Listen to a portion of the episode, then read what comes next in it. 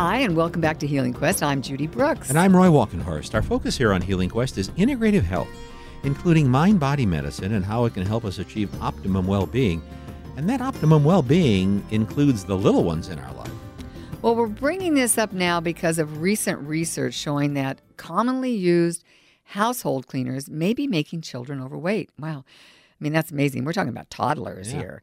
The study in the Canadian Medical Journal said the chemicals and disinfectants and detergents were altering the microbes in the gut of young children, leading to overweight toddlers. Mm. Now, babies living in households that used eco friendly cleaners had very different gut microbes and were much less likely to be overweight as toddlers.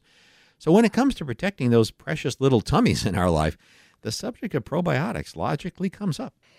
You know, but are probiotics a good idea for kids? And if so, at what age should we start them? Well, fortunately, we know just who to ask about all of this. Microbiologist Kiran Krishnan of Just Thrive Probiotics, and he's been on the show a lot with us because he's just got so much great information. And we have been big probiotic fans for a long time. And when we found out about Just Thrive and started taking those, we got really And more and more research is being done showing how important our GI tract is, our, our microbiome, as it's called, for adults. And now it turns out really, really important for children as well.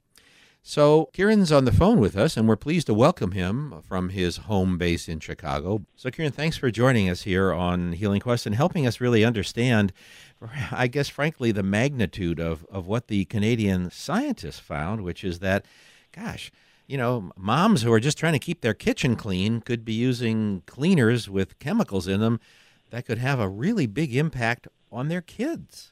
Is that true? Yeah, absolutely.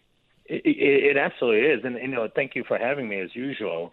Um, and in fact, this is a, a follow-up study to other studies that have been done with this topic. They've shown that um, households that use chlorine-based cleaners, for example, or um, you know, cleaners that are very strong antimicrobials, tend to have kids that have higher incidence rates of allergies, asthma, and even infections.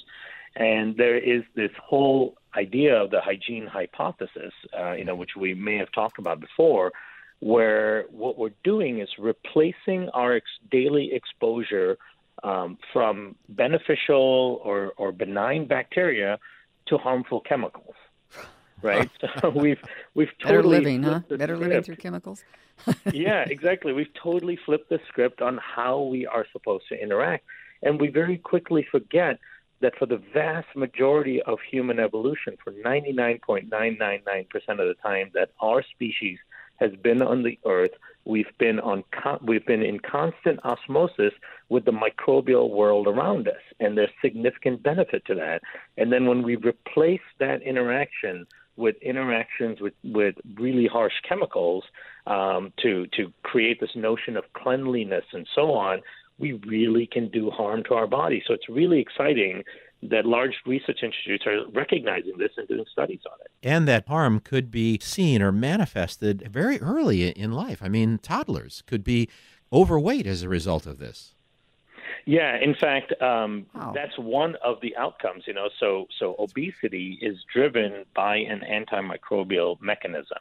Uh, one great example of that is in the meat industry, right? So one the main reason they use antibiotics in the in the pig and the beef industry is not to make the the animals healthier or, or free of infection. That's part of it. But the biggest reason is an economic reason because it makes the animals fatter quicker, Yeah. right? So That's another reason to eat, you know, grass-fed, pasture-raised meat. Exactly. Yeah, exactly. Because uh, that kind of chemical antimicrobial, once it gets into the gut, which it does in toddlers and kids that are crawling around on the floor and touching all the surfaces and putting their hands in their mouths and all that, we used to cringe when we think about them doing that with bacteria around. But it's even more cringeworthy if they're doing that with chemicals and picking those up from the from the floor and the countertops and putting that into their mouths because what it's doing is it's killing off bacteria in the gut similar to an antibiotic would that can also lead to obesity metabolic dysfunctions high incidence rate of type 2 diabetes um, in young kids and then of course all of the immune dysfunctions as well So it really changes their digestive system. it does, yeah, and, and their digestive system, their microbiome, the all of the bugs that live in their intestines really govern your metabolic system, govern your immune system.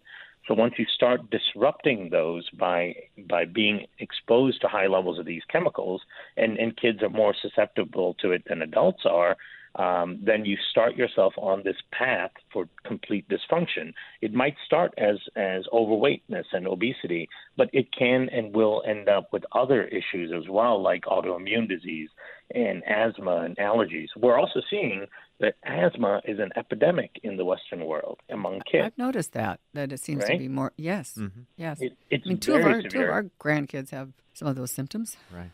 Yeah, absolutely. And in fact, asthma is such a severe epidemic that uh, in places like Finland, which is very similar to the U.S., that they've done large scale studies to figure out what's going on. So Finland is a great example because um, there was a Finnish allergy study, a Finnish asthma study, um, that looked at the differences in asthma and allergy rates in, in a town in Finland that's only 100 kilometers away from the town in Russia right? And so geographically, they're very close. Culturally, they're very close. Uh, in the t- in terms of the types of foods that they eat, they're very close. The only difference is in Russia, they have very low levels of allergies and asthma, and then just 100 kilometers away in Finland, they have very high levels.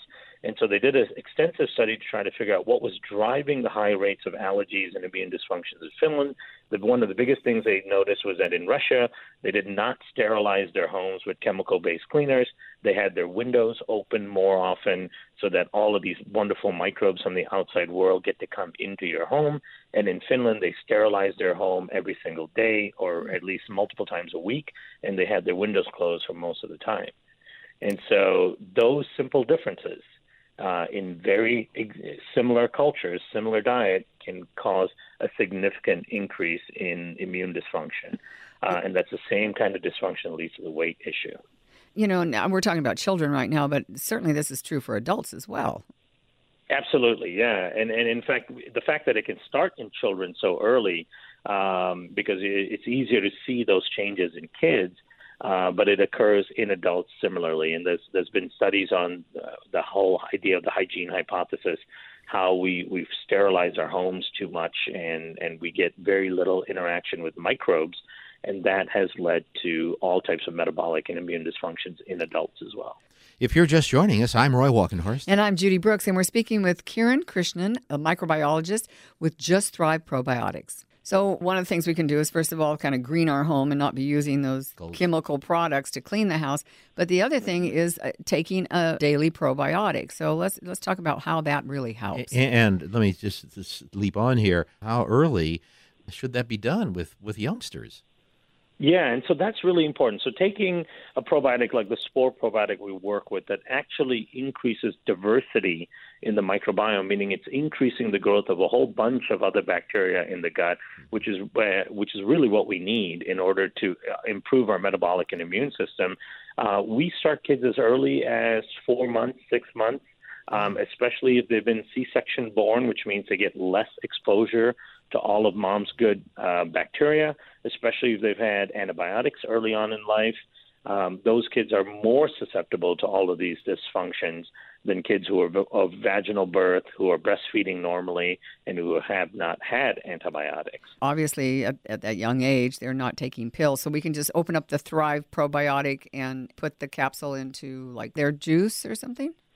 Exactly. Yeah, you can actually mix it into any kind of food or drink, cold or hot. Um, heat doesn't matter. These are very resistant strains. Um, like with my kids, for example, when when they were that young, they they've both taken it uh, since they were born, basically.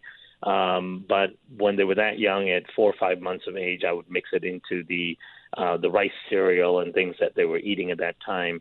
We started making, um, you know, pulp of um, fruits and vegetables with the with the little blender, and I would put that in in the blender uh, products. Now that they're older, they get it in their in a in a couple of scoops of yogurt. We mix in the the probiotic, um, and the, the the Thrive probiotic, the powder itself. Um, and that's how they get it every day. But yeah, absolutely, it's so important for kids to start taking it. And I know a lot of people give their children probiotics, and but they're like in gummy form or whatever. But those are not spore-based probiotics. So, if to our listeners out there who maybe think, "Well, I'm already I'm already giving my children probiotics," it's not the same thing, right? Absolutely, yeah. It's it's really important to get this multi-spore formula. That's you know three or four spore strains together That's how they're found in nature. That's how they work best together. That's how we're doing all of our researches with the multi-spore strains. Um, a lot of these gummies and confectionery items and all that, we've tested a lot of them, and the bacteria are just dead in there. You know, they Okay. don't survive this processing. So you're just getting a piece of candy with some sugar, and you're not really helping yourself. Well, thank you. You know, we're out of time again. Like we could just talk to you for the whole show. You've got so much great information. But thanks again for joining us today, and we'll have you back. I hope in a few weeks. And I'm going to review all of the cleaners in our kitchen. I don't think Well, we we have don't any have any of that. Yeah. Okay. Good. Good. Thanks, Karen. Have a great Thank week. you. Take care. care. Bye bye. Well, we've been speaking with Kiran Krishnan about how probiotics can help protect the little ones in our life from the chemicals in household cleaners. And boy, he had a lot of interesting things to say. You know, it makes all the sense in the world because these precious little ones are little. It doesn't. Their systems are so sensitive, and it doesn't take much. So one of the things I think that I've learned in this 15 years of being on the healing quest with you is we really have to be so careful about doing everything we can to reduce the amount of chemicals in our life. Every place we can do it, we can try to get them out of our food by eating organic, and try to get them out of out of, out of the way we keep our house clean by not cleaning with disinfectants that have a bunch of chlorine and other chemicals in them because they're not good for us. And one of the other things that I really liked about what he said is that, you know, you may already be giving your children a probiotic like a gummy. Thinking Kier- they're doing a good and, thing. and they are, you know, they're yes, but Kiran said you're really kind of wasting your money on those. I mean, in a- in a way, it's, it's just candy, and so you can take the Just Thrive capsules and open them up and put them into Right. their juice, and know that and, and know, that they're really getting into their digestive system, Exactly. and it's not going to hurt them. So that for me was the big takeaway. Many good takeaways. Up next, we're going to check in with another one of our favorite people, Michelle Bernhardt, our resident astrologer, about what the planets might have in store for us this month. And don't forget, podcasts of this and other Healing Quest shows are available on our website at healingquest.tv. And please follow us on Facebook and Instagram and Twitter at Healing Quest. I'm Judy Brooks. And I'm Roy Walkenhorst, and you're listening to Healing Quest on iHeartRadio.